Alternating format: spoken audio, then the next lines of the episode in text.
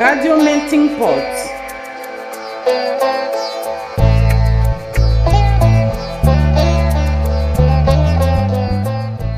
Buongiorno, volevo ringraziare Anna Paola Ammirati e Sami Aduidi per essere oggi qui per questa intervista. Sostanzialmente oggi parliamo di un tema che riguarda le navi quarantena. Come sappiamo, diciamo che lo strumento dell'emergenza, per sua natura provvisoria, acquisisce nel nostro ordinamento troppo spesso una pericolosa normalizzazione. A questo proposito, eh, anche oscurata dalla emergenza attualmente presente in Ucraina, c'è un'altra problematica che è costante, che è stata già denunciata anche da Melting Pot,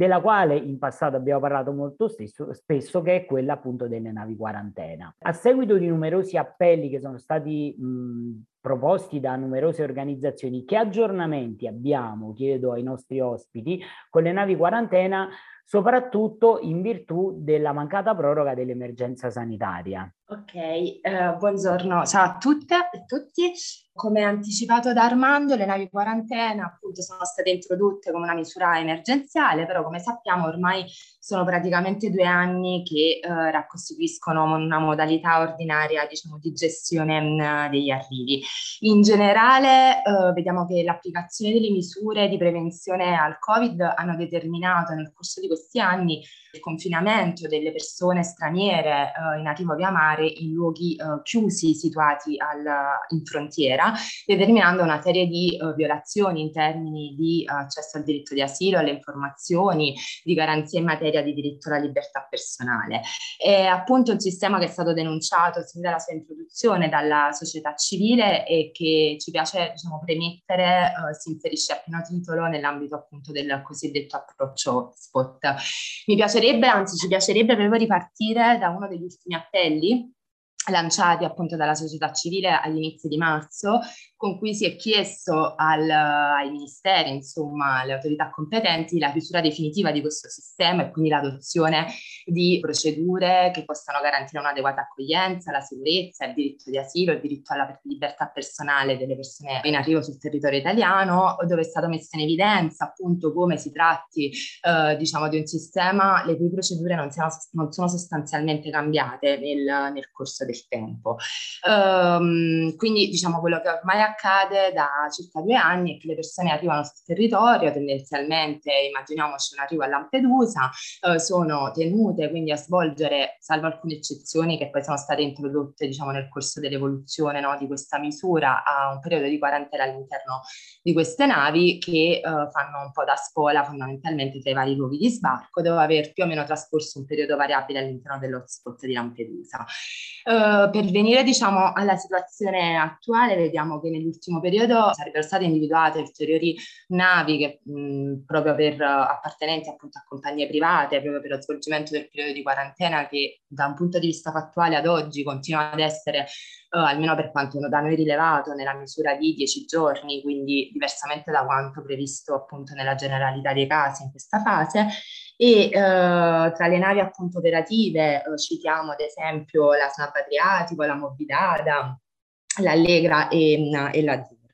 Vediamo che secondo quindi quanto previsto dall'ultimo avviso proprio per la partecipazione alla procedura di affidamento del servizio di noleggio di ulteriori cinque unità uh, navali che è stato pubblicato nel mese di dicembre del 2021, uh, come si diceva le stesse uh, sarebbero in funzione fino alla sospensione appunto dello stato di emergenza. Quindi ad oggi, appunto, visto che non è stato prorogato fino al 31 marzo del 2022, e sarebbe previsto appunto, continua ad essere previsto l'utilizzo uh, in contesti, uh, in qualsiasi luogo in cui si verifichi un contesto di emergenza, quindi tendenzialmente anche ad esempio nei confronti di persone in arrivo uh, in territori alle frontiere terrestri, cosa che da quanto appunto abbiamo potuto rilevare chiaramente è una eventualità che non si è verificata. Una misura eh, e arrivo appunto poi alla conclusione della risposta che da subito si è rilevata come fortemente discriminatoria, eh, che eh, appunto ha dato atto come dire, a delle procedure differenziate nei confronti di chi eh, arrivava via mare rispetto ad esempio alle misure attuate uh, nei confronti di persone in arrivo sul territorio con altri mezzi o comunque nella generalità dei casi in cui veniva attuata la misura dell'isolamento fiduciario, quindi che si è caratterizzata per delle modalità fortemente differenti, ehm, laddove eh, sono andate a incidere anche sul diritto alla libertà personale dei cittadini e delle cittadine straniere in arrivo via mare, eh, laddove appunto le persone si trovano chiaramente in nave, in una situazione in cui, dalla quale è impossibile chiaramente allontanarsi, quindi sottoposto a un livello di coercizione che in qualche modo non è stato attuato in altre circostanze, ad un trattenimento che in alcune circostanze, come denunciato dalla stessa Croce Rossa italiana, si è mh, prolungato oltre i termini generalmente previsti, da ultimo ad esempio uh, con riferimento all'inerzia diciamo, da parte della pubblica amministrazione di garantire l'accesso alle vaccinazioni o la libertà di, appunto, la libertà di circolazione sul territorio, quindi andando ancora di più come dire, ad evidenziare il paradosso eh, diciamo, che caratterizza tale misura. E ad oggi una misura che, eh, come è stato evidenziato anche appunto nell'appello che citavo eh, in premessa, eh, risulta ancora più discriminatoria se si fa riferimento, se letta la luce, a una delle, diciamo, dalla luce delle, una delle ultime ordinanze del Ministero della Salute del febbraio di quest'anno, dove al, in materia di accesso al territorio per persone provenienti da paesi esteri, quindi parliamo sia di cittadini stranieri che di cittadini italiani, vengono previste una serie di condizioni, tra le quali appunto il possesso di una serie di, uh, non so, di certificato di vaccinazione, tampone, Green Pass, ovvero la prescrizione di una quarantena di cinque giorni diversamente, laddove non vi siano dei sintomi fondamentalmente. Quindi una situazione che si caratterizza no, per una irragionevole disparità di uh, trattamento. Quindi ad oggi le persone continuano uh, ad essere sottoposte a questa condizione di fortissimo isolamento um, in nave, quindi di difficoltà di accesso alle informazioni, alla tutela legale attraverso servizi specialistici, alla tutela diciamo, delle condizioni di uh, particolare vulnerabilità. Non, non, ci sono informazioni chiaramente in questa fase rispetto a quella che potrebbe essere l'eventuale futuro di tale sistema. Noi ci auguriamo che chiaramente questo sistema un futuro non ce l'abbia e che non succeda, come appunto detto da Armando in premessa, che come si è verificato in altre fasi, uh, diciamo, che, mh, di, mh, nell'attuazione no, delle politiche di contenimento dei flussi migratori, questo sistema non si normalizzi e quindi non acquisisca diciamo, dei tratti di stabilità uh, per il, il, futuro nell'ambito della gestione appunto delle, uh, dei flussi migratori in arrivo. Questo ce lo auguriamo fortemente, Anna Paola.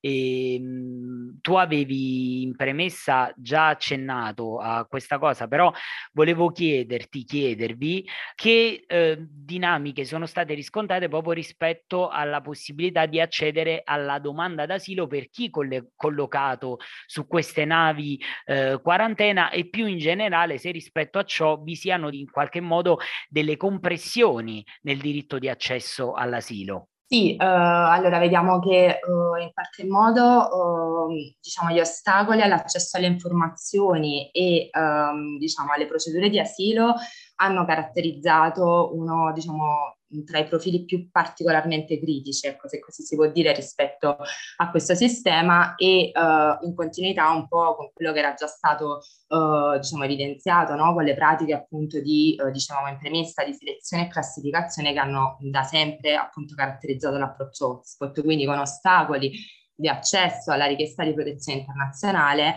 e mh, mm, soprattutto uh, con riferimento su base nazionale, quindi ad alcune uh, nazionalità, quali soprattutto ad esempio cittadini tunisini o comunque provenienti dal Nord Africa o comunque diciamo sulla base della narrazione che un po' informa l'operato della pubblica amministrazione della provenienza da, uh, da paese di origine sicuro. È stato possibile nonostante, eh, questo mi preme segnalarlo, diciamo, l'assenza di informazioni che chiaramente in qualche modo caratterizza uh, tutti i luoghi di privazione della libertà personale uh, in merito alle procedure attuate a bordo, è stato in parte possibile, diciamo, come dire, mh, ricostruire no? quelle che sono le procedure attuate a bordo rispetto le procedure attuate nei confronti delle persone che permangono a bordo rispetto all'accertamento dello status, um, dello status giuridico. Uh, in qualche modo, uh, allora in premessa sottolineo che la Croce italiana avrebbe, uh, secondo quanto rappresentato anche dalle stesse autorità competenti e dalla, diciamo, dalle convenzioni, dalle linee guida che disciplinano un po' l'espletamento delle attività a bordo delle navi, un ruolo di informativa ma anche di accompagnamento legale ed è stato previsto per tutto diciamo, un periodo periodo uh, di durata, diciamo, di, di, di, operatività delle navi, anche la presenza di una, uh, a un certo punto della figura di uh, legal officer. Quello che, diciamo, brevemente ehm, vogliamo restituire che sicuramente, eh, diciamo, in qualche modo schematizzando, la vita delle navi quarantena si è caratterizzata per diverse fasi, nel senso che c'è stata una prima fase in cui si ponevano in netta continuità come, eh, diciamo, con le prassi attuate in hotspot, per cui ostacoli all'accesso alla richiesta di protezione nei confronti di alcune nazionalità. Una seconda fase in cui appunto in qualche modo si è introdotto questo servizio di informativa legale che tuttavia si è caratterizzato sin dalla, diciamo, dalla, dalla sua introduzione per tutta una serie di criticità uh, e è andato a rispondere comunque alle logiche selettive e a quella funzione in qualche modo di filtro che già avevamo visto no? attuata nell'ambito dell'approccio hotspot, fino ad arrivare diciamo, al periodo più recente in cui uh, la situazione diciamo, sembrerebbe ulteriormente cambiata, nel senso che se prima quantomeno c'era la possibilità di inviare uh, delle diciamo, segnalazioni rispetto alla volontà delle persone di chiedere chiedere protezione. Ad oggi sembrerebbe che questa possibilità uh, non vi sia, ma che vi sia esclusivamente la possibilità di inviare un numero indicativo diciamo, di persone che intenderebbero chiedere asilo, uh, sebbene anche su questo profilo non siano chiari quali cioè, fondamentalmente i criteri di distinzione uh, nella dire, strutturazione di questo numero fondamentalmente. Il punto è che indipendentemente diciamo, da, quelle, da quelle che sono state le evoluzioni, dalle modalità che sono cambiate nel corso del tempo, sono state particolarmente fusche fosche, come dire, um, in qualche modo uh, diciamo, le autorità chiaramente continuano a svolgere una funzione di selezione e di filtro, le persone allo sbarco, uh, diciamo, se non hanno avuto la possibilità di chiedere protezione o anche laddove abbiano manifestato formalmente la volontà di chiedere protezione, sono, continuano ad essere soggette a procedure e comportamenti differenziati, diciamo, sulla base della nazionalità, cui rischiano poi uh, fondamentalmente, non avendo potuto esercitare il proprio diritto di asilo, che ricordiamo una base individuale, sulla base della presunzione appunto della provenienza di un paese di origine sicuro, ma in maniera total- totalmente diciamo uh, discrezionale ad essere soggette a prassi diciamo di, di allontanamento uh, senza alcuna valutazione individuale della loro, della loro condizione, per cui anche talvolta di trattenimento ulteriore nei centri di permanenza per il rimpatrio e in questo senso appunto rispetto alla premessa iniziale le navi quarantena si inseriscono a pieno titolo appunto nell'ambito del dell'approccio hotspot, chiaramente rendendo più complesse alcune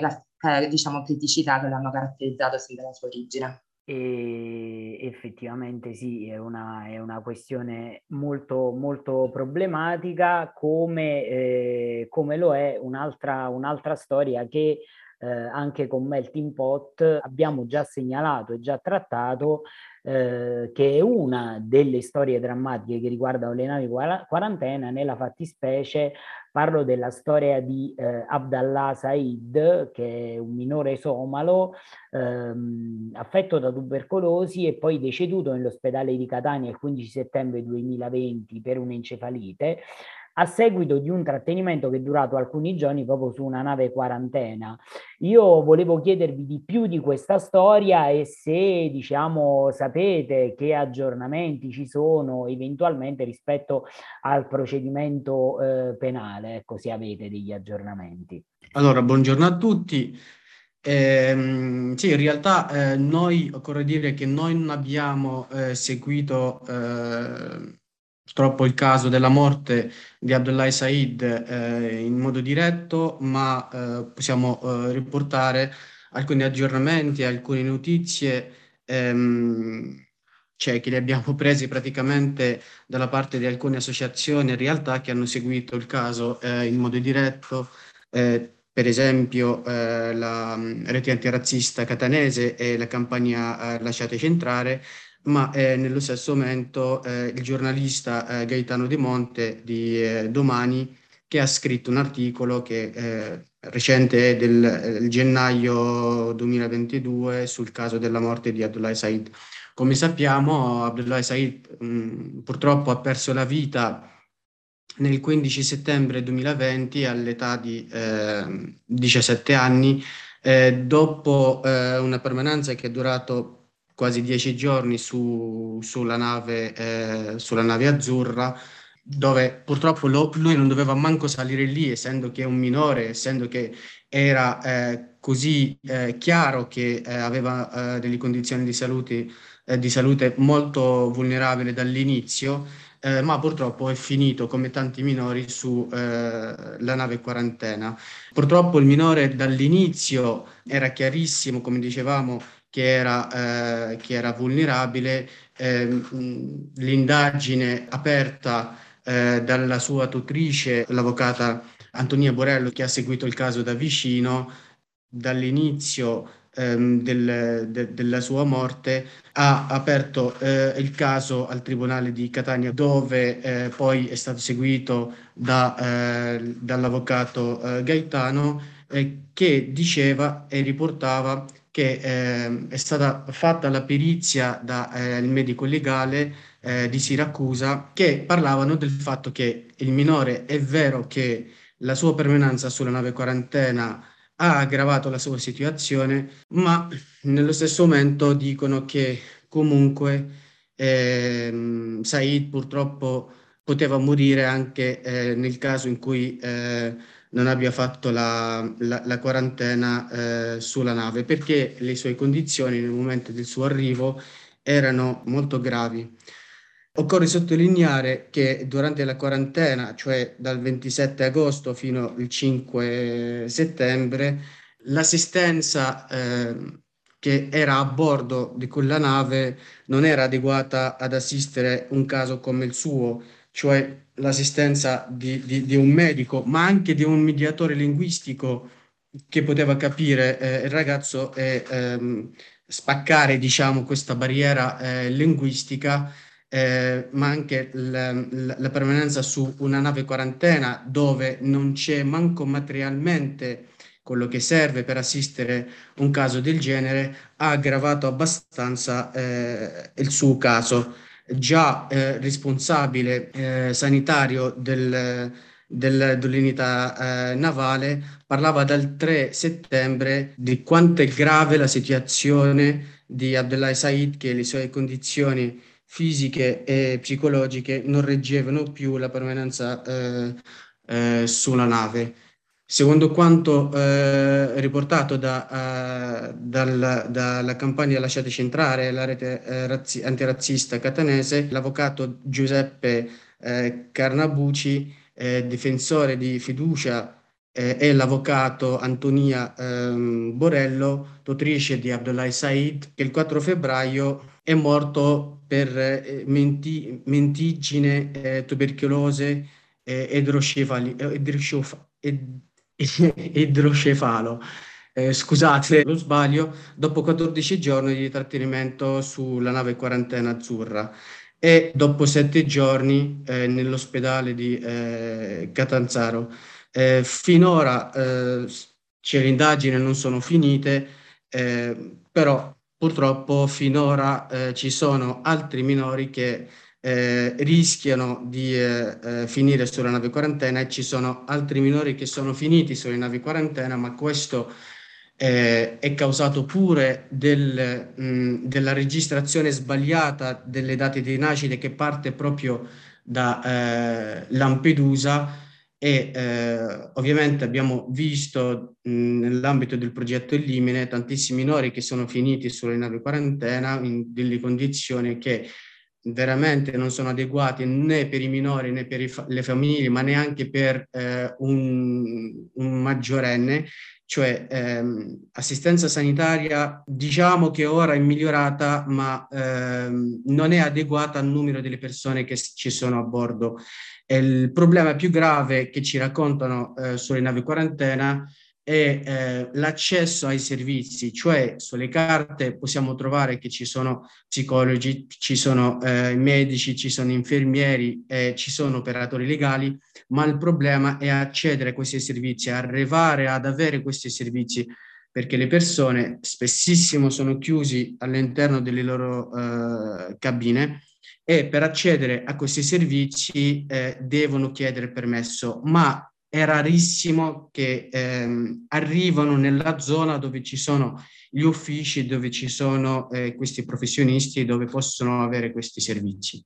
Bene, bene, io ringrazio tantissimo Anna Paola e Sami per uh, queste loro testimonianze e per chi volesse saperne di più uh, sul progetto Illimine uh, consiglio il sito illimine.asgi.it. Saluti a tutte e a tutti. Radio Meeting Pot. Seguici su meltingpot.org e i nostri canali social. Follow us on meltingpot.org and our social media channels. Síguenos en meltingpot.org y por nuestras redes sociales. Suivez-nous sur meltingpot.org et les réseaux sociaux. من خلال الموقع meltingpot.org يمكنكم متابعة قنواتنا على مواقع التواصل الاجتماعي.